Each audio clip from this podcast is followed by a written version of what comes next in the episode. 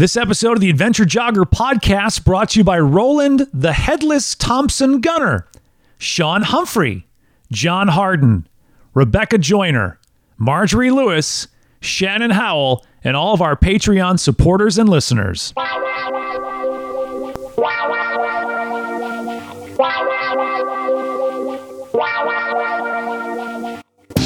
The Adventure Jogger, a podcast about trail and ultra running. Meet fascinating runners from the front, middle, and back of the pack, sharing inspiring and funny stories about life and running. Running should be fun, and so should running podcasts. I'm your host, Ryan Plackemeier, and this is The Adventure Jogger. Okay, we say inspiring and funny stories in the introduction to the podcast. And do I have an inspiring story for you today on the Adventure Jogger? You are going to meet a runner from Dallas, Texas. Her name is Brandy Ray. And I was tipped off to Brandy's story by a post that she made in Trail and Ultra Running, that group on, on Facebook. It was a side by side photo. The first photo on the left hand side was a mugshot of Brandy from, from 2012. And the next picture was 10 years later it was her pre race photo at the Burning River 100 from meth addiction and time in prison to running 100 milers. And I knew there would be an interesting story in that. And I think a lot of ultra runners have been at some point dealing with addiction, but Brandy's incredible story, and you are in for a treat from absolute rock bottom multiple times to a life transformation that would lead to just ultra running. Would be i mean she excels at the at the 100 mile distance. She's done it eight times now. It's one of her favorite distances. But i i know you are absolutely going to love and be inspired by brandy's story on this episode of the adventure jogger. All right brandy Thanks for joining us on the Adventure Jogger. Thank you very much for having me, Ryan. All right, story from the start. Where'd you grow up? So I grew up, I was born in Dallas and um, was pretty much raised in Garland, Texas. Mm-hmm. Um, not much exciting thing, not too much to say about Garland. um, so I went where, to. Where is Garland, Texas? For those of us that are not familiar okay. with Texas, where's Garland? So Garland is about 15 minutes east of downtown Dallas. Okay. Um, I lived in Garland, but I went to Mesquite, which is a different city, really okay. close. Schools. Yeah. So I went to Poteet High School. You know, I was in cheerleading. I was in uh, volleyball track. I was in all the sports and a competitive dancer. So that was me growing up. I was always busy, athletic. My brother and I both, we did kind of the same things. We were very athletic and very close family. Okay, so, so what was your favorite sport? Of all the things you just mentioned, you mentioned a lot. What was the the thing that made you go like, okay, this is my passion? So it's dance for sure, and I know that's not school related, but yeah. I was I was pretty much raised in a dance studio. So dancing is my absolute favorite. But as far as in school, I would say volleyball. I loved volleyball. Um, I think I would choose volleyball over all of it cheerleading was was awesome and great, and I was really good at it. But volleyball was my favorite. It almost sounds like you were describing the perfect Texas childhood.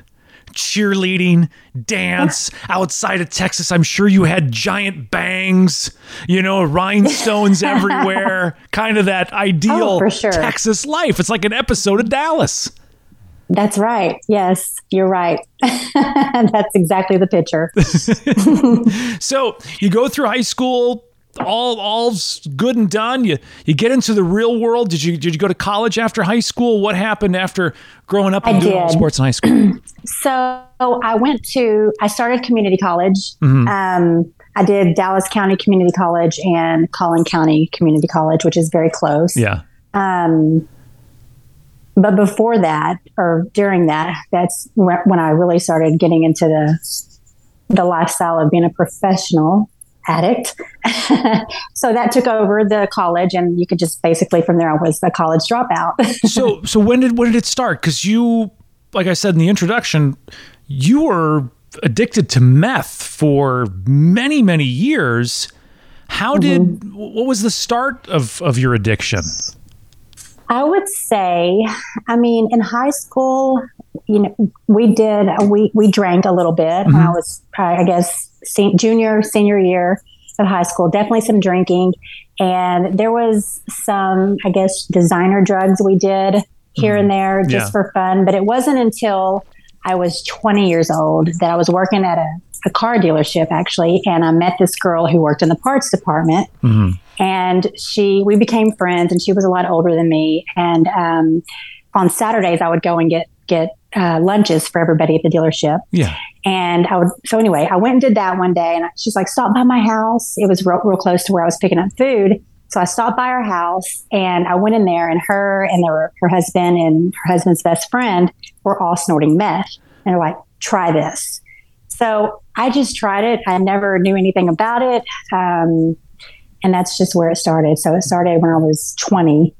And once I did that drug, it was uh, it was over. I mean, I just I never stopped for 14 years ever, unless I was locked up or in rehab or wow something like that. So here you here you have this this ideal Texas upbringing that we talked about with the the cheerleading, the big hair, the dance, and all that stuff, and and, and a chance encounter with someone at a car mm-hmm. dealership that you worked with because I but mm-hmm. the, doing the math this really was before meth was something that everyone had heard about. At this point, it was still kind of, uh, you know, something that was a street drug that maybe people heard of, but it wasn't as well known as it is today. Probably. There were TV shows made out of yeah. meth dealers at this point. Yeah, absolutely. So, yes. 14 years from mm-hmm. from age 20 to age 34 mm-hmm your life is is what? Uh, just going from one chasing one hit to the next? What was what were those 14 years like? So i ended up becoming the, the person who brought it to that house. We i feel like like he is definitely i'm, I'm not saying anything bad about anybody. He's right. not somebody that you would see me marrying Right. It was the drug took over and we became boyfriend and girlfriend. So right. I was with him for several years. Um, he had a, a, wonderful personality, so many great things about him, but he was the man with the stuff. Yeah. And I was under the, the, influence yeah. the whole yeah. time. And he, I mean, it was great because he, he raced motocross. I mean, we had a fun life. I mean, I, I always worked. I always had a, a great job um, until I would get so far off that I would somehow end up in jail. Um, we didn't last very long, maybe three or four years. Um, just yeah, I mean, I, I, look back and I think I had I had great jobs. I'd get clean for like a month, and then I'd start feeling really, really good. And then you want to get back out there, or you don't want to. It just it pulls you back in. Mm-hmm. I mean, I didn't really know I was a, a complete addict um, at the very beginning. So, yeah, it just kept progressively getting worse and worse and worse and worse. And um, I think the what the turning point for me when I went from halfway decent to trash, I guess you could say at that point, yeah. is that I walked in on him one day and he was using a needle, and so he freaked out on me, and I was like trying to calm him down. It's going to be okay. We'll get through this. And yeah. he's 11 years older than me. He's older, and so anyway, 45 minutes later, he had a needle in my arm. I mean, of course, he didn't make me do that. So that was that was something I went through for about a year um, before I couldn't handle it because you go into psychosis, right. and that's where my life really went downhill. Oh my god! So, yeah, take us to the, the moment, the first time you were arrested. What was what was that like? Because you know, you're you're just at this point in your twenties you got your whole life ahead of you. You know, you're going you're going from cheerleading and dance team, and all of a sudden now you are in the back of a squad car. What happened? So the first time I was arrested, I wasn't even with him anymore. I was with um, this other guy from Oak Cliffs, and um, they were driving my car. I was in the back seat. We were driving around all night for hours. I was just probably high out of my mind, probably 21 or 22 years old at that point. and uh, they pulled up to a Coke machine and they're like, mm-hmm. Are you ready? Are you ready? I had no idea what's going on. Yeah. And believe me, I'm not a perfect person. I'm not an angel. I have, I will tell you when I know what's going on and when I do something wrong. Yeah. I had no idea. these two kids get out and they go and they start beating down a Coke machine out of all things. So the cops pull up on them and arrest them. And of course, I'm in the car and it's my car. And that's that's the first time I went to jail. So it was burglary of a coin operated machine. How You're, about that? Brandy, you are the first guest on the Adventure Jogger to be busted for robbery of a coin operated machine. You get that in my back seat. so, so, did they know? Did they test you or anything at that point? It wasn't a drug offense. They didn't keep you in for no, a while. They and they, they out. even they almost let me go. They're like, "What are you doing with these people? Who who? I mean, we know you from Poteet High School. You were a cheerleader. I mean, yeah. we were in Mesquite when that happened, and that's where my high school was. And I just, I mean, I didn't even know what to say. They were they let they they put me in jail but the one thing that they did give me is that i had two bags of cocaine in my um, uh, my wallet. Yeah. And when my mom bonded me out of jail, everything was still there. So they never charged me for that.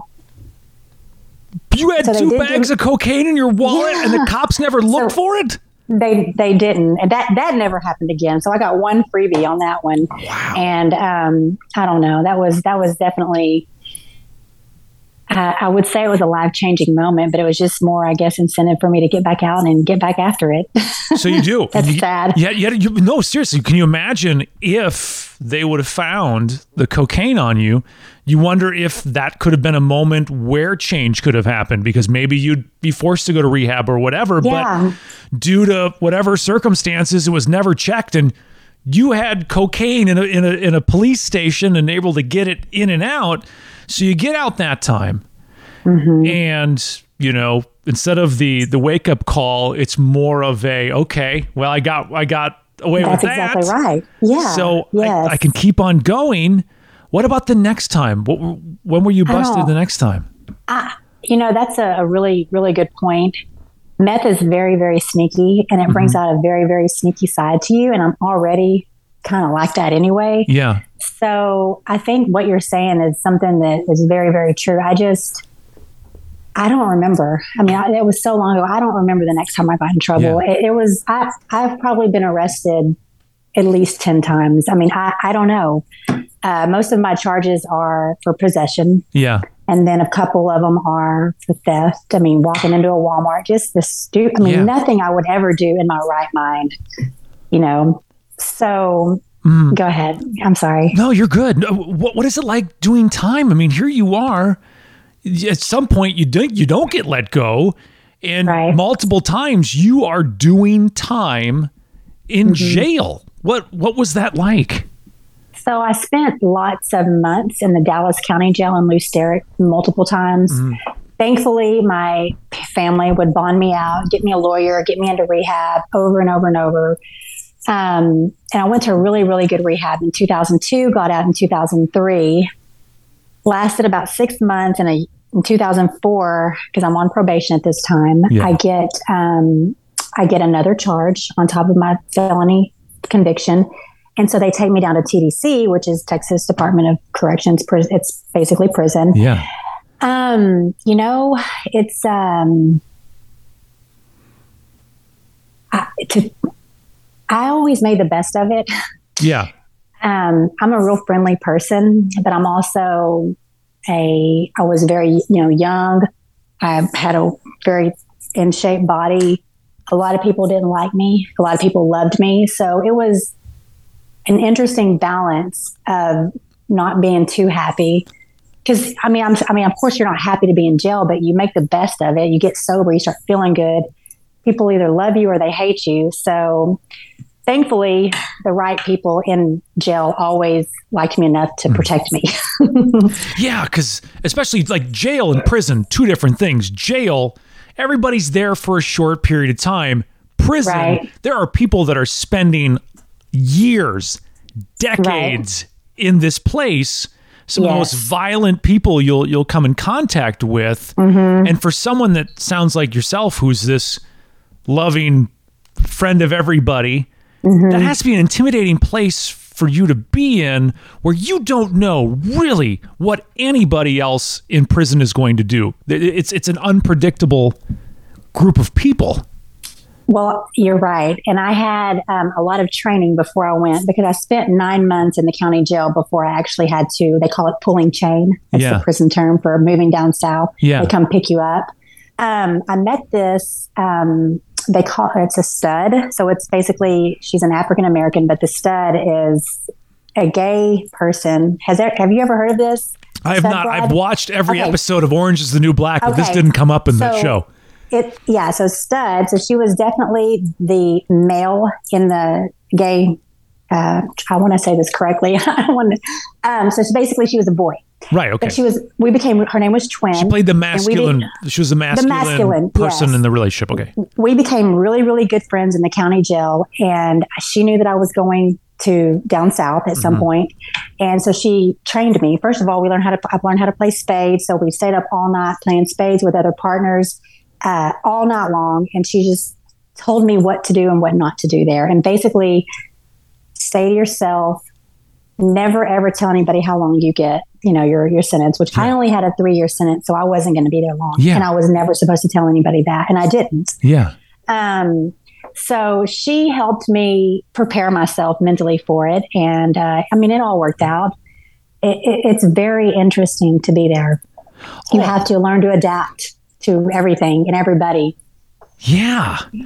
In three years. I mean, Mm-hmm. that just saying it now. That's a long. That's over a thousand days. At some point. Oh, go ahead. I was just going to say, I don't, you don't do the full three years. I think I did 15 months total. Oh, but even fifteen but, months. But still, yeah. Let's just say yeah. 15 months. Again, they didn't get to that part in Orange is the New Black. Um, so, so fi 15 months even. Does it, Mm-hmm. at some point, does the shock of it wear off and it turns into Yeah. just the routine? Yeah, it is.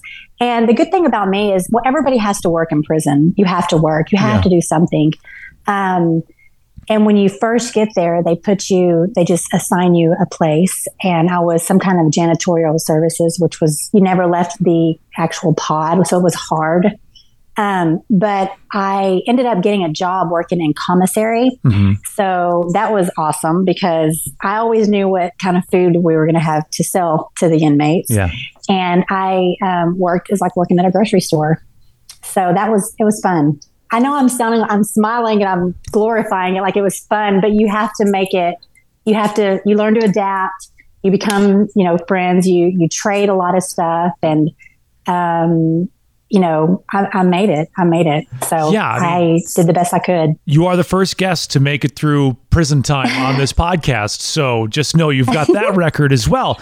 But I'm sure it, it- the nice thing about prison two is you didn't have access to drugs. So you were kind of forced to be sober for, for those 15 months. Correct. Now, a lot of people get prescription drugs there, Mm-hmm. and um, they sell them. I didn't ever. When I was clean, I was clean, and I wanted to stay that way. So Yeah. it didn't. Didn't. My whole thing was I always had money on my books, so I would always have plenty of things. So if I wanted some bleach, I would buy them a thing of hot chocolate and trade hot chocolate for bleach, so I could have all my stuff extremely cleaned. Yeah. Um, yeah, so all that's true. I don't. I haven't seen Orange is the New Black in a long time, but that was federal prison. They get way more fun stuff in federal prison than regular prison. so so 15 months, serve it, your your sentence is up. You get out and go back to the On world. Mhm. You're on I parole. go back. What, was this 2007 at this point? That was 2005. So Okay. from 2005, when I got out on July 4th, 2005 to 2007, I was on parole, and I did great. One thing about probation and parole is you um, you can drink, but they're just so much more lenient on parole. They Yeah. want you to do good. On probation, it's a setup. That's Yeah. how I look at it. Right. Unless you're going to be 100% like me now, then you can do probation. But if you mess up one little thing, they're going to put you back in jail. So two years, I did well. Um, I, of course, went out and I drank, of course, because drinking wasn't my problem. Yeah. Um, and then, you know, we had this conversation before, and I'm surprised. I'm thankful that you read that because it, remi- it was very important. Um, it was 2007. I had been clean for two years. I just got off parole, and um, I went out. You know, I drank off and on throughout the, the that time period. And there was just one night, it was actually before the, um, the Greenville Avenue 5K. It's a huge uh, St. Patrick's Day parade that they have here in Dallas on Greenville Avenue. And uh, a 5K with my brother, his soon to be wife, and my mom. We were all going to go run the next day. I went out the night before, got drunk, so drunk that I ended up, that's when I ended up at the dope house yeah. because I didn't want to be like that. And I knew I had an obligation the next day. Right. So I went and did a line of speed and I, I got high and I never came down until it was that mugshot. 2012. Five so, full years. 2000 and, and this is you mean 2 years. Think about this. You get out of prison for 2 years, your family has Brandy back. The one that they that they know, you know, the, the, the you know, they think, "Okay, we're out of the woods yeah. here. We've got our we've got our sister, we've got our daughter, we've got Brandy back." Mm-hmm. And the night before a race, it all goes south again and you you are gone for 5 years. Yes. 5 years of of of chasing the next high, chasing the next high and just I mean that's a huge chunk of time when you think about that. So how did the how did the 5 years end? And how what was the moment when you Brandy said like okay, enough is enough. What was that turning point for you? So definitely, I got my run. I definitely uh, got my money's worth during that 14 years. Yeah.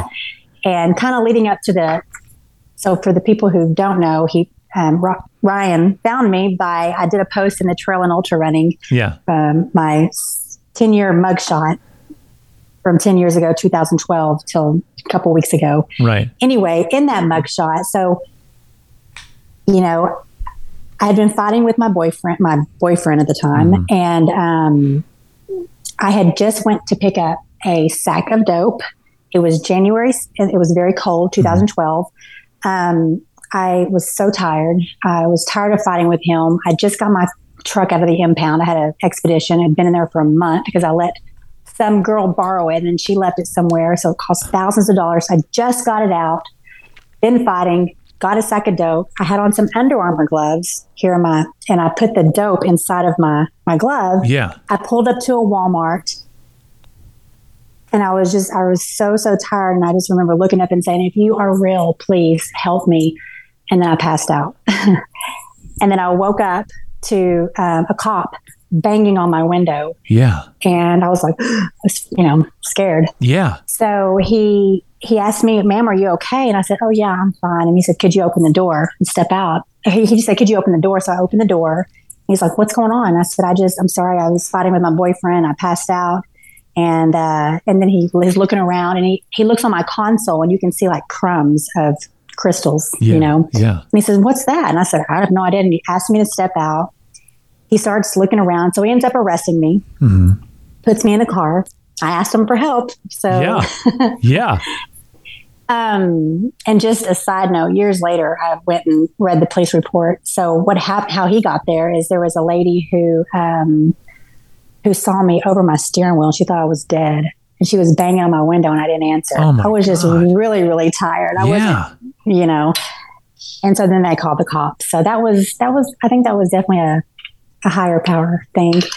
But um, so Am I going too fast? No, you're you're you're doing fine. I, I promised Brandy beforehand because Brandy, you did tell me that sometimes you get a little nervous and you'll talk fast when you. you I, am the fastest talker on this podcast, so you're good to go. You are you are great, Brandy. You're doing okay. perfect. so this is a really good story too, and it makes I'm sweating because every time I think about it, it makes me sweat. Um, so I oh here comes my phone. Uh, I I'm sitting in the back, so he puts me in the cop car. Yeah my hands are behind my back. They're searching my vehicle. I, I know I'm, I'm, I'm going to jail, so no no big deal. Been done this before. Right, right. Um, and then it dawns on me that I have a sack of dope in my hand in my gloves, and I panic. There's nobody in the car with me, so I'm. I know there's cameras, so I, yeah. you know, I, remember I'm out of my mind. I am not Brandy at right. all, and I haven't been for 14 years. So I'm sitting there trying to pull this out and hide it somewhere and just do anything to get it out of my hand. And I, I can't. So a different cop, a very young cop, gets in the car and he's taking me to the Garland City Jail and my car is going to get towed and all that good stuff. So I'm just I'm thinking about this this sack of dope that I have as a, 16th. It's like a 100 to 150 dollars worth of, of, dope. And uh, we get there, and of course um, we have a strip search. And I go into the um, the room with a lady. Yeah, yeah. And she's like, "Okay, you know, you know the routine." I was like, "Okay." Um, so my um, smart self of me, I and I'm not going to go into complete detail, right. but you can use your imagination. Imagination. I um, decided to right in front of her, take off all my clothes and conceal this bag. And uh, and she sees everything that I do. Mm-hmm. Yeah. And um, she says, "Excuse me, ma'am. I need you to I need you to give me that now." And I just I played stupid. I told her I didn't know what she was talking about. And she says, Listen, I'm going to give you another chance. If you don't give that back, I'm going to go tell the sheriffs. So I didn't. And the next thing I know, I'm in the hospital and they got their stuff. I got out. It was the most traumatic experience of my life. really? Because up until this point, you'd been in and out of jail, you'd gone to prison, you knew what the routine was.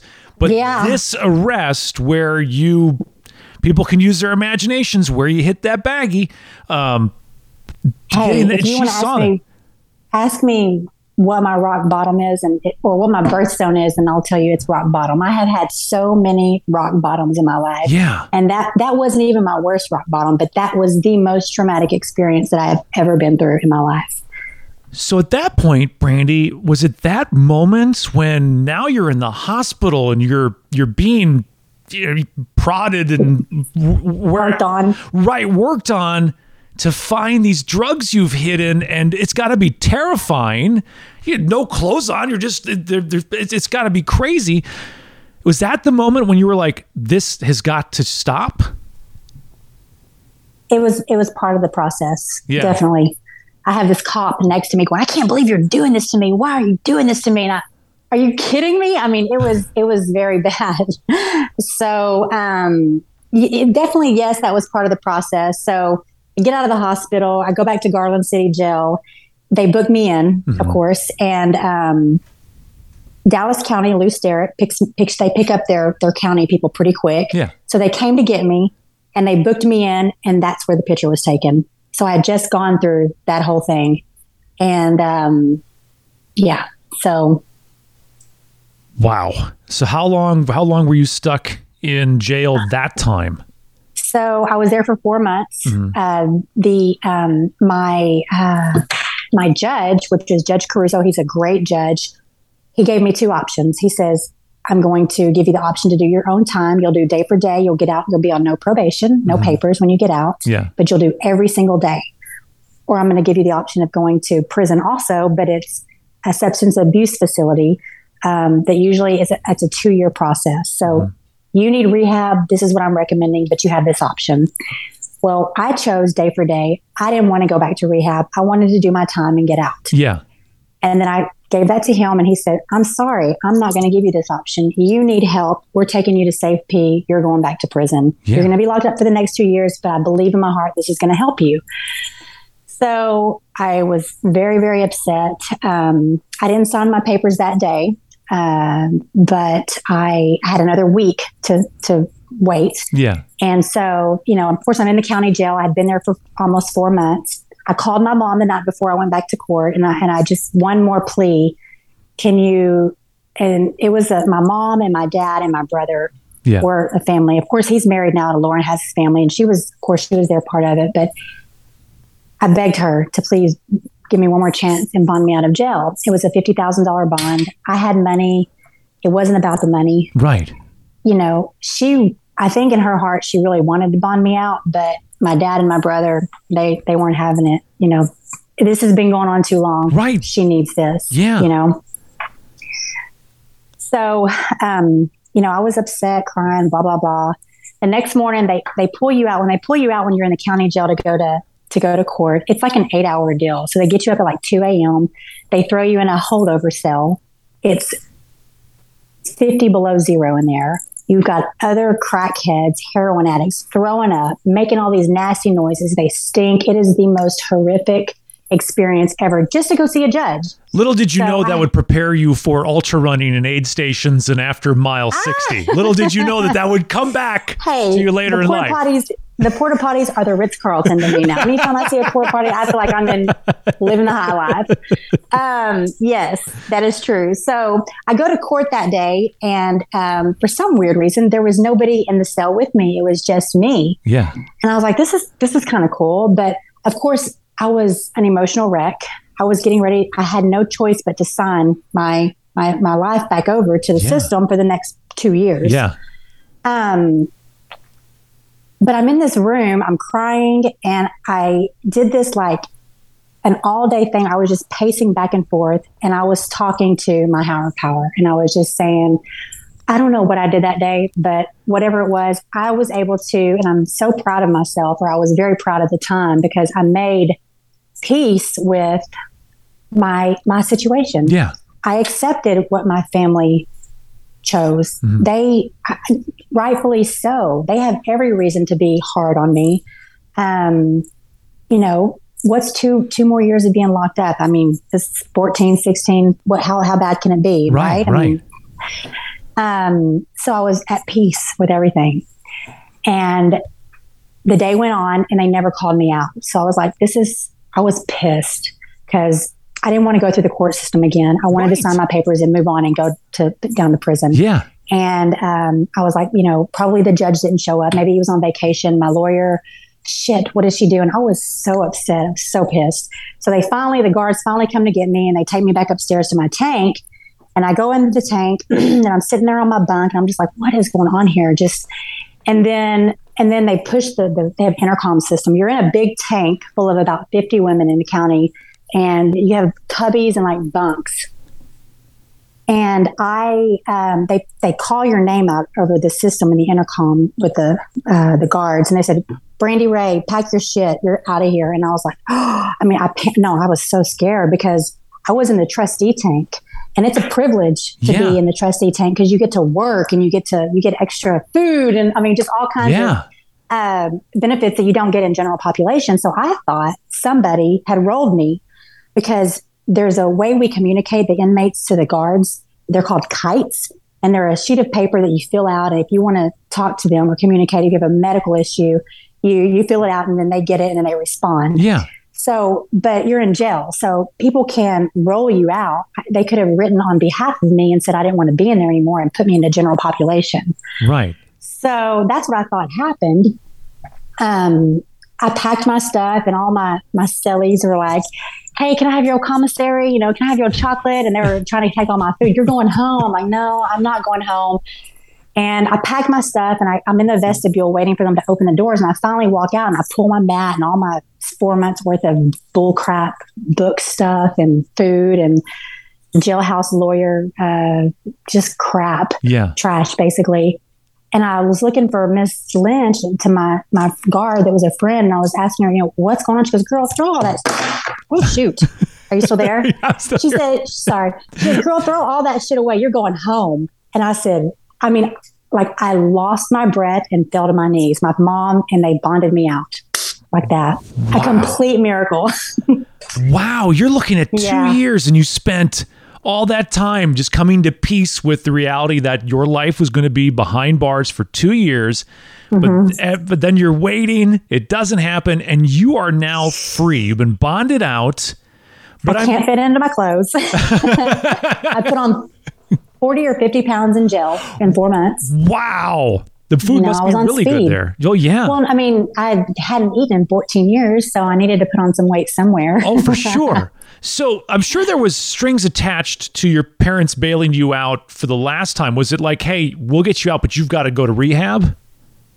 So the bond was, oh, I go outside and I see my mom and my uncle. It's my mom's brother. Yeah. And he was actually a bounty hunter and he was a bondsman. So oh, he wow. signed my bond. Nobody in my family signed it. He signed it for me. He says, if you screw up, I'm going to come find you.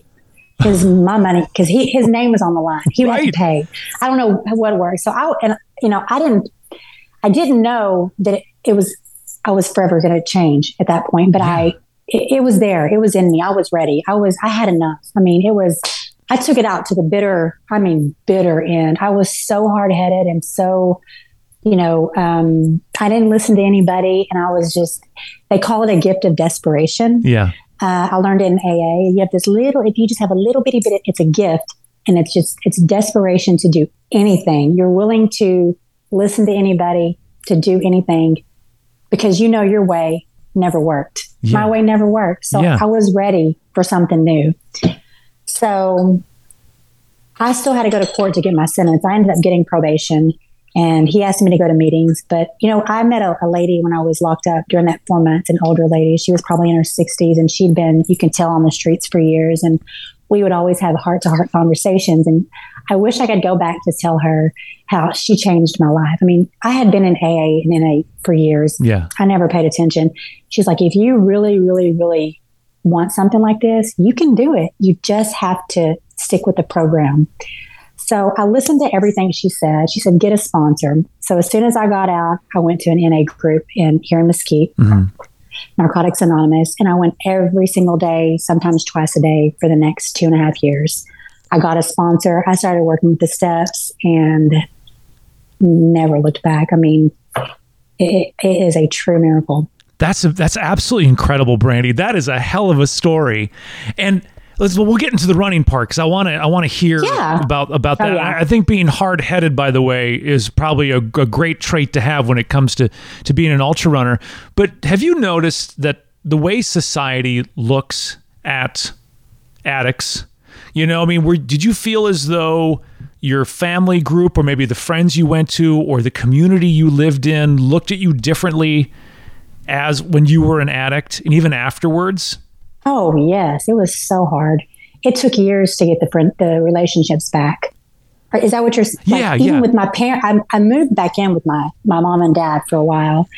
And my mom was always just, I don't know, she's just the coolest person I've ever met in my life. I mean, she never made me feel weird. Yeah. But she was always very like, you need to do this, you need to do this. I mean, she's very, very like,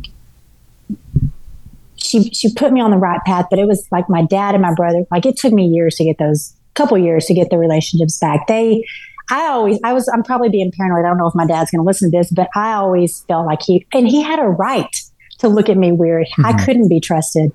So they were the only ones that I really cared about. And as far as other people in the world, like one thing that they teach us in NA and AA, you only have to change one thing about yourself when you get clean, and that's everything. So all of the people that I was around, they were gone. I mean, yeah. I couldn't go back, you know? Right. Um, but I guess when you getting into the work field, that's could be a challenge. It really wasn't for me, but um, I had been through it before. But yeah, you definitely you do get looked at different. Oh yeah, I mean, but, when you when you drop the knowledge, like, hey guys, I don't know about you, but I've been busted like five or six times. You know, people are like, oh, you're like, like, you're full of crap. They look at you and go, oh, you're full of you're yeah. you're you're telling stories. But I would think too, the time you spent in this in the in the slammer, the clink, as they as yeah. I've heard it being called, you probably saw people in a way that society doesn't view them. I, I, think since the 1980s, America's been on this on this tough on crime orgy, and people don't look at addicts and criminals as people. They look at them as pictures on the internet to post poor comments about and judge. And mm-hmm. and, and I and I I really do believe that if you're going to point fingers at somebody, you got to point them back at yourself because we are all just circumstance or chance or maybe even genetics away from being that person. You are that person. If a couple mm-hmm. of different things uh, you changed um, in your life, but I'm sure you're in prison and you're seeing these people way differently than society views the, the people we have incarcerated.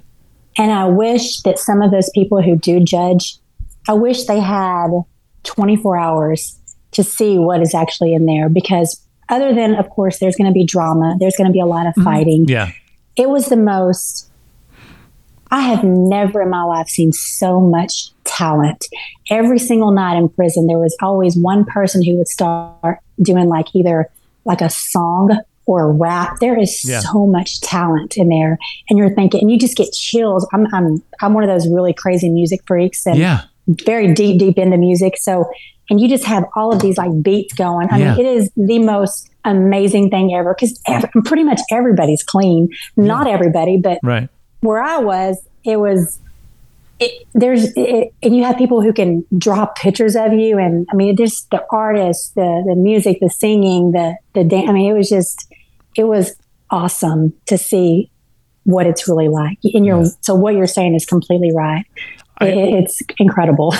Believe, and I know again, I'm glorifying prison, but, no, but I, you know, taking myself pe- out of there. Right, but they're people. Mm-hmm. I mean, they're, they're yeah. people. People yeah. have more worth than the worst moments of their life. Right. right? Like, like I, I, remember I took my daughter to a TED talk here here in. Nashville, mm-hmm. and mm-hmm. one of the, the, the folks talking was uh, someone who created an art um, class for the the local prison and she would go on death row and then she would yeah. have, teach them poetry and and painting and that sort of thing and and and someone had did a painting one of the death row inmates and and he he had a quote on that painting that has stuck with me ever since that day. And that was probably 6 7 years ago. And and what he said was i am more than the worst 5 minutes of my life. Ah that's yeah. And and That's so sad. yeah. And so you're right. There's this whole person here. And and because of poor choices and and less than a day of whatever um, that person is now defined by that by that poor choice but all of that incredible story and the and the circumstance and it sounds like you're a person of deep faith and there was some guiding power of the universe that was like brandy we're getting you sober whether you like it or not, and here's the path I've laid out for yeah. you. Mm-hmm. At some point, because you were a runner in in high school and you were, you know, enough to do 5Ks when you were, you know, in your in your, addiction. in, yeah, in your in your addiction. When did ultra running enter into your world? So, shortly after I got out, I, you know, I had a lot of weight on me, mm-hmm. and uh, I thought, you know, I can't, I can't, I can't get high. So I need to find another way to lose some of this weight. Let me go out and run. Um, so I would just leave and go run like 10, 20 minutes. I didn't have a watch, didn't know anything about that at the time.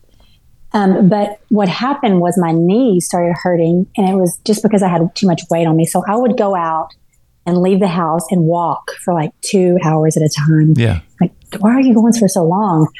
I just, it helped me. It cleared my mind. It made me feel better. And I couldn't run. So I, I feel like I had to do double the, you know, walking to right. make up. So, I, so when I started running, uh, just to kind of fast forward it, the next, um, I uh, did a half marathon and I then, you know, I did eight of them just like that. Um, I met a, a, friend, my friend Alex here in Dallas. He, um, he was one of the first. I have a couple of mentors, a few mentors along the way. Him and Corey were definitely a mentor and he challenged me to put my name in for the Chicago Marathon for 2014. Yeah. It was a lottery, and I, you know, I, I didn't want to. I wasn't ready. You know, you're never ready. right, right. But I did, and they picked my name, and um, I ran the Chicago Marathon in 2014. But before that, I think what what sparked my mind is it was either I don't remember the year exactly if it was 12 or 13, but there was a Boston Marathon that was going on, and Dean Karnazes, which I had no idea who he was at the time, posted something. One of my friends posted it and said he he ran the Boston Marathon, and then after he ran it, he ran it in whatever time. He turned around and ran it ran it backwards. Yeah, and I was yeah. like, "What is this? Like, what? Are you? You're kidding me, right?" So my friend Corey, the other mentor guy, he says, "You know, this this is ultra running." Um, you just basically what it is is you you go out to a race. It's kind of like a marathon or a half marathon, but you, you go out there, you run a few miles, you stop at an aid station, you shoot the shit with the volunteers, you refit, you, you know, you refuel, you replenish, and you take off. But you do it all day. So just as I started training for my first marathon, he told me that, and I was able to visualize it. And I knew at that moment that's where my life was headed. Like that is exactly what I wanted to because I have this thing in my brain. And when you, I don't, I, like I don't have a stop button. So just to go all day. Yeah. And it just, it just looked like something that was in my future. Uh, that was the perfect description of ultra running. You run for a bit, you stop, you shoot the shit with some people, you grab some right. food, you know, you grab a little bit of water, you're on your way, and then you shoot the yeah. shit with other people five miles down the road. Yeah, you do it again, but you keep going and going and going and going. I'm like, this is this is this is where I'm going. So a few weeks after my first marathon, I I did my first 50k. Mm-hmm. Uh, I've never had never run in the trails. It was Big Cedar here in Dallas, Big yeah. Cedar Wilderness 50k. Uh, it had rained for three or four days, so it was just a mud fest. Um, I ended up. Uh, it took me eight and a half hours, and I think I still got first place because there were there was like three girls, and I think everybody else dropped out. So it was my first hey, experience. Hey, if you're the, hey, if you're the only girl that finished, you're also first. Yeah, exactly. Which I didn't. Of course, I didn't. None of. I didn't even. My watch lasted for like an hour because I had. So anyway, it, that's that's where it started with uh, Big Cedar, and then after that, um, several months later, I. Uh, you know, I love, I love the heat. I love running. I've always, I love to sweat and I love being outside in the summer and running. i yeah. just, it's just something people, why do you do these hot races? It's just, my brother is the exact same way. My brother, he's 40, he's uh, four years younger than me. And we, he doesn't r- race as much. He's done some half marathons, but we, we try to at least run once a week. He's got, you know, he's married, got two kids and a full life. So I try to run with him once a week at least. But we, it's just something we love to do. It's it's in our blood. Um, but anyway, I uh, signed up for a hundred k uh, that next summer. It's and it's the Habanero hundred here in here in uh, Texas. Yeah. Uh, it starts at noon, um, and it's in August, so it's designed to put you in the most extreme, you know, situation. Sounds absolutely miserable. it, yeah, it was life changing. So that's where I got the the real ultra running bug. I think. So, and I can imagine, Brandy, I can imagine for you, you had seen some shit. You know, you have been through some horrible things. I can imagine that for you, ultra running, when it gets bad, you've been to places darker than where you would have been, where you have been on the trail. You are very right. And I'm glad you reminded me of that. So I'm going to remember that next time I try to quit. I, for, you know, I forget. Yeah. I, I, forget what I've done and where I've been because it's been 10 years and right. everything's been really pretty for 10 years. So I'm thankful that you asked me to be on this because it's made me have to go back and think. Yeah. Like my whole lifetime, I didn't know what you were going to ask me or what, how, which to, I knew pretty much what we were going to discuss.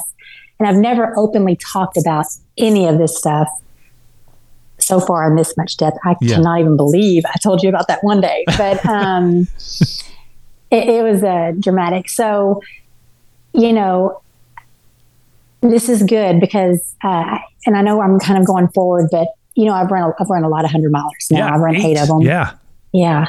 And um, Burning River just last month, and I went to do another one, back to back one, and again, I'm not trying to say, oh my God, look how many hundred milers. It just, I'm on a path to try to get to Badwater. And Habanero is a hot race here in Texas. Mm-hmm. And I did it last year right after uh, Burning River.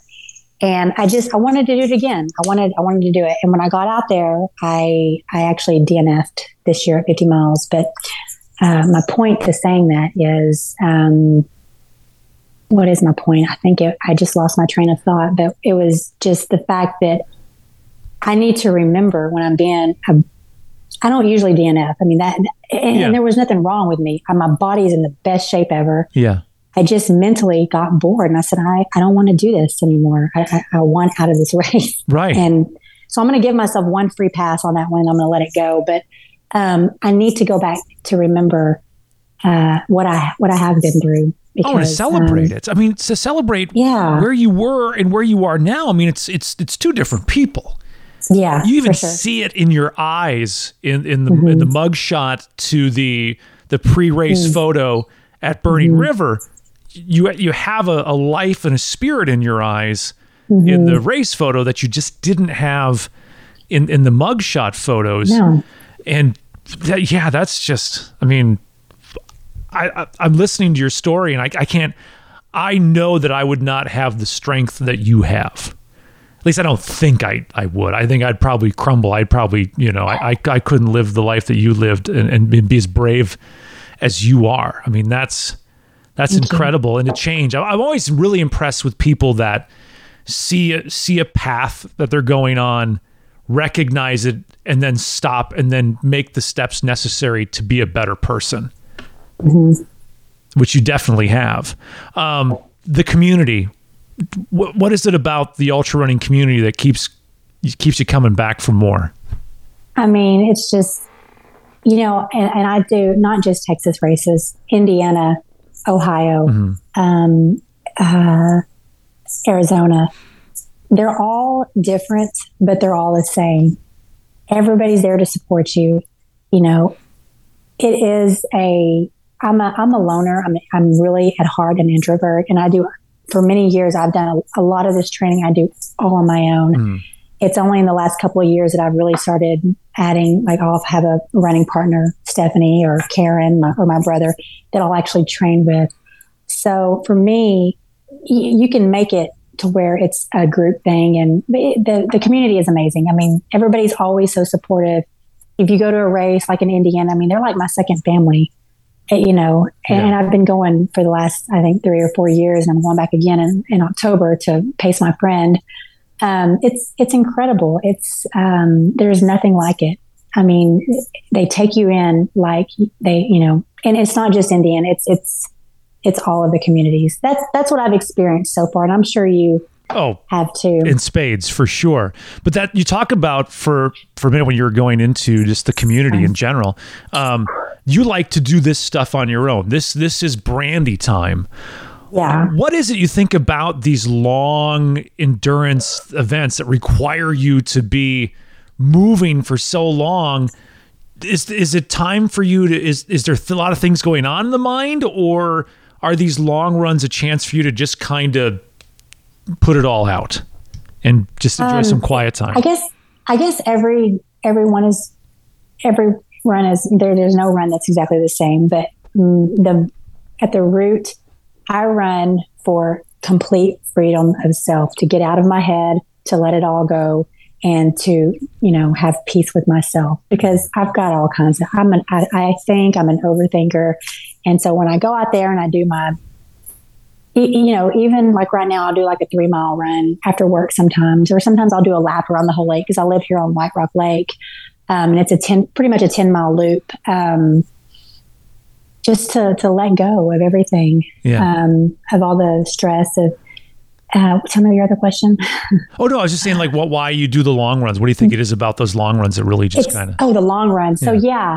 so it's, it's that I, I enjoy the training, mm-hmm. um, deeply. That's always my favorite part is the training. And, you know, you can always figure, figure out problems when you're running, right? I yeah. mean, all of the, the best ideas come to you when yeah. you're running. So it's, it's a little bit of everything. Now, is there a mm-hmm. reason why you preferred early on to be alone, and now you're allowing more do. people into your into your running circle? I don't know. I think it's just my personality. I um, uh, I don't. I don't know that I have a, a, a, complete answer. I think it's just who I am. I love my alone time. You just be like, I'm tired of people's shit. I need I need some moments where it's just brandy yeah, that's the way I've been. You know, I just I don't want to be around people. But then what I've learned in the last couple of years is you also need people. You need you need your friends. I need that run with my brother once a once a week because mm-hmm. it's not about how fast we go. Then it's it's about catching up. Yeah. Um, my friend Stephanie that I met a year ago, she um, and we met through a, mutual friend and you know all these years of running i've never i'm not in a in a run gr- group or anything so I never, but I go to a lot of races. So I, I never met her. And a friend of mine uh, was dating her. And, you know, he was posting all of her stuff. Like she did this, she did that. I'm like, I need some of this woman power in my life. So yeah. I asked her to come to Habanero with me last year and, and, pace me. And I didn't even know her. Yeah. So she came out and ended up doing the last 50 miles with me. Wow. And so we've been like joined at the hip ever since then. We are total opposites but we love to put a lot of miles in and we just get along perfectly. So she's like my favorite running partner right now. We've been running for about a year and I need that. I need her in my life. Um, so um, I, I, guess I have evolved a little bit mm. from being, I just want to be by myself or alone. Yeah. I've gotten better at, at um, reaching out. Yeah. asking people to pace me. I'd rather just go and do a hundred miler on my own without anybody. Right but over the years I've added, you know, people in and asked them to come out and, you know, so. You know, it is funny that running is a great equalizer. And if, if like everybody take a minute who's listening to this and think about your run group. Everyone's got their own group of people they run with, and odds are pretty good that they're a odd mix of people who outside of running would probably never hang around and never encounter each other people from all walks of life with different political beliefs or different religious beliefs or different backgrounds different childhoods all of that but it's so funny because running makes all of that pointless and worthless you That's know right. like you don't it's for Yeah. it, your running buddies when you suffer with someone Right. you don't see that person as a them Right. even if like like like Jeff Stafford and I I, I love my running buddy and, and, and co-host of this podcast from time to time, Jeff Stafford. We have different religious beliefs. We have different political beliefs, but that means absolutely nothing because he is my brother in suffering. And so I, don't. y'all are tr- trauma bonded. Oh yeah, yeah, exactly. It's so it's so great how, especially long distance endurance running with other people, mm-hmm. creates friendships that are just so strong, and and really do go to the core of what friendships and, and relationships are all about. The Right. common things that bond us, not the the odd things that separate us. Right. That's true. Very, very true. It's awesome. Yeah, but you're you're the you're the one you're the one in the running group. Like you know, Brandy.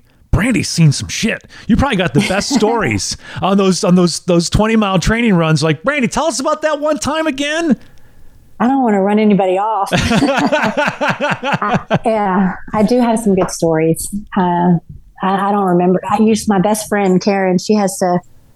She was, you know, around. She's been around for thirty something years, and she has to remind me of a lot of stuff. So I'm thankful for her because she can. Uh, she can. She can kind of tell me what I did or whatever. So But you even need to remember. I mean, you are you are an incredible person now, and everything that happened Um, Yeah.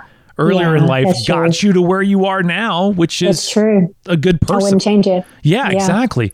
Um, hundred miles. What is it about Okay. that distance that you love so much? You keep coming back for more. Um, I think I love that it takes me to that dark place. It has me face to face with something so dark and so evil, and I'm going to do whatever I can Yeah, to get through it. yeah. Um, and they're all so different. I'm really learning that. I mean, they are. Have you ever run 100 miles? Mhm, Yeah. And what do you think?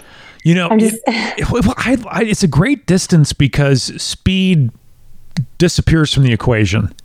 Right. You can have four hour marathoners smoke two and a half hour marathoners in a hundred mile distance because speed is irrelevant. And it just becomes perseverance, problem solving. And for whatever reason, I don't know if it's a, if it's something primal about ancient stories or, or, you know, taking you back to a rebirth, but that sunrise you Ah, know yes. when you, you you start the race it's generally dark like the sun comes up and then you run through that day right and you tell yourself all day long like just get to the night just get to the Mm-hmm. night just get to the night run all day long sun starts going down you've made it to the night your headlamp is on right and then all night long you're in this darkness this this this deep darkness out in the woods where all you see is where your beam of light is is going and you're there with the sounds and you're there with this you know nothingness and you just tell yourself make it to the sunrise. And when that sun comes up it is it's emotional. Mm-hmm. Like i i am not the type of person who wakes up in the morning and goes i'm going to grab my coffee and go watch the sunrise and cry over a sunrise. I'm not that true. guy. It's not what i do. But for whatever reason in that moment there's nothing more beautiful than a sunrise during a race.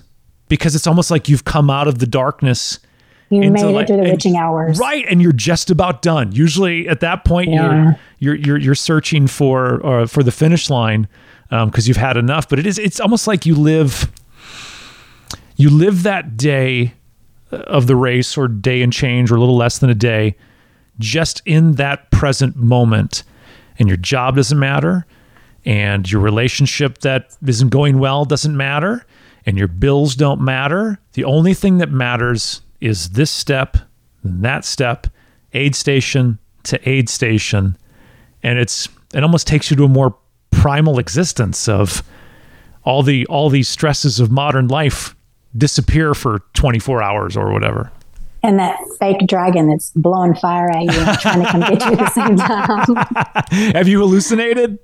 Almost every single time. Really? What was the I best one? once I think once I when I did the Habanero 100 100k in 2015, my first one was my first time to go through the night, Mm-hmm. and it had been hot all day, of course, and flying snakes. I think once I hallucinated, and this is I'm a very I'm still a, a very dark person, dark humor, and yeah.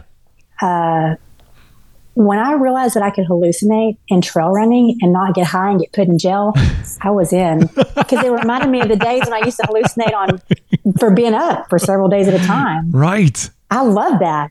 I like to hallucinate, and I'm, you know, so that that was a, a big reason that I wanted to keep going back because the night was my favorite. Of course, I had a problem staying up all night. It's really hard for me to stay up. Mm. I do. I struggle with sleepwalking, but I've gotten really good at sleepwalking through the night. Like, I mean, really good Yeah. especially if I have a guide in front of me because they let me anyway. Um, so I can, I'm a good power hiker and sleeping at the same time. But the, the hallucinations, it's awesome.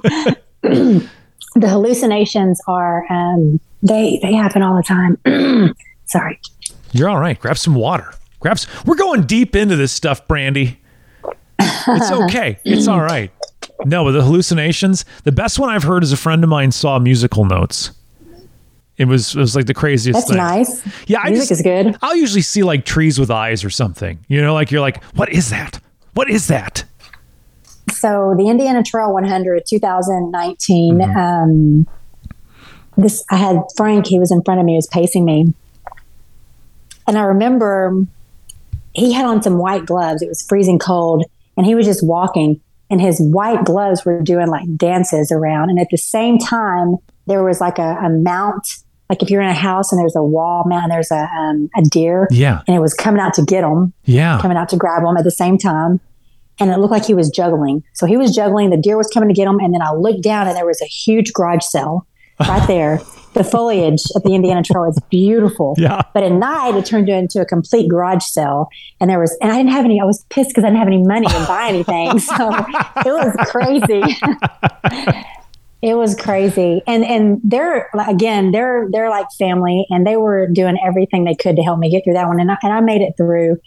Um, but I had had two DNFs there before. So, I mean, and I went back to training camp. I just kept going until I finally got it. Um, and, you know, he's now the race director, Nick, but he, you know, he was uh, an aid station captain.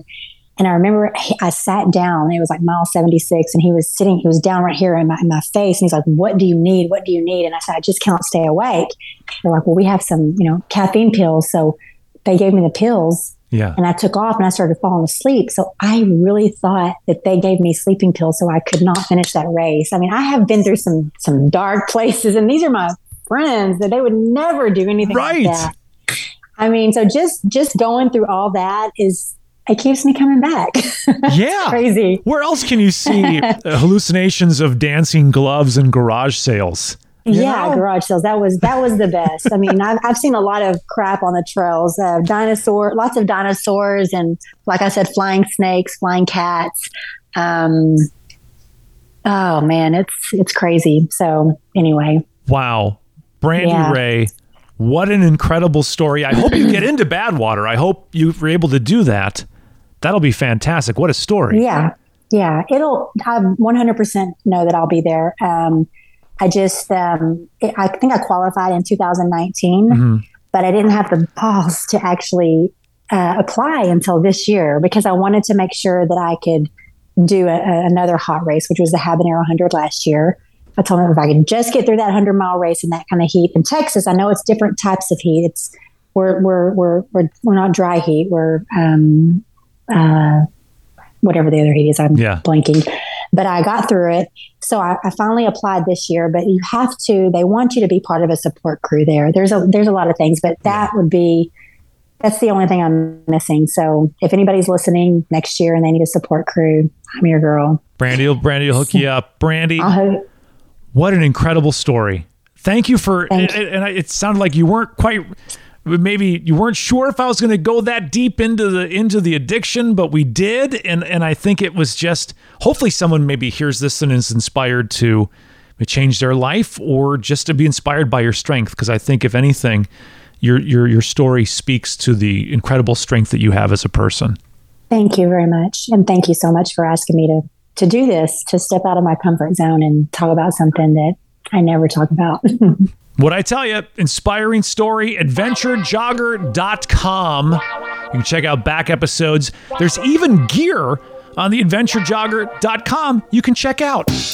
We are 100% listener supported. You can make a monthly pledge on our Patreon page. Just search The Adventure Jogger on Patreon or go to theadventurejogger.com. Join the community on Facebook and Instagram by searching The Adventure Jogger. And subscribe to The Adventure Jogger wherever you get your podcasts so you don't miss a single episode.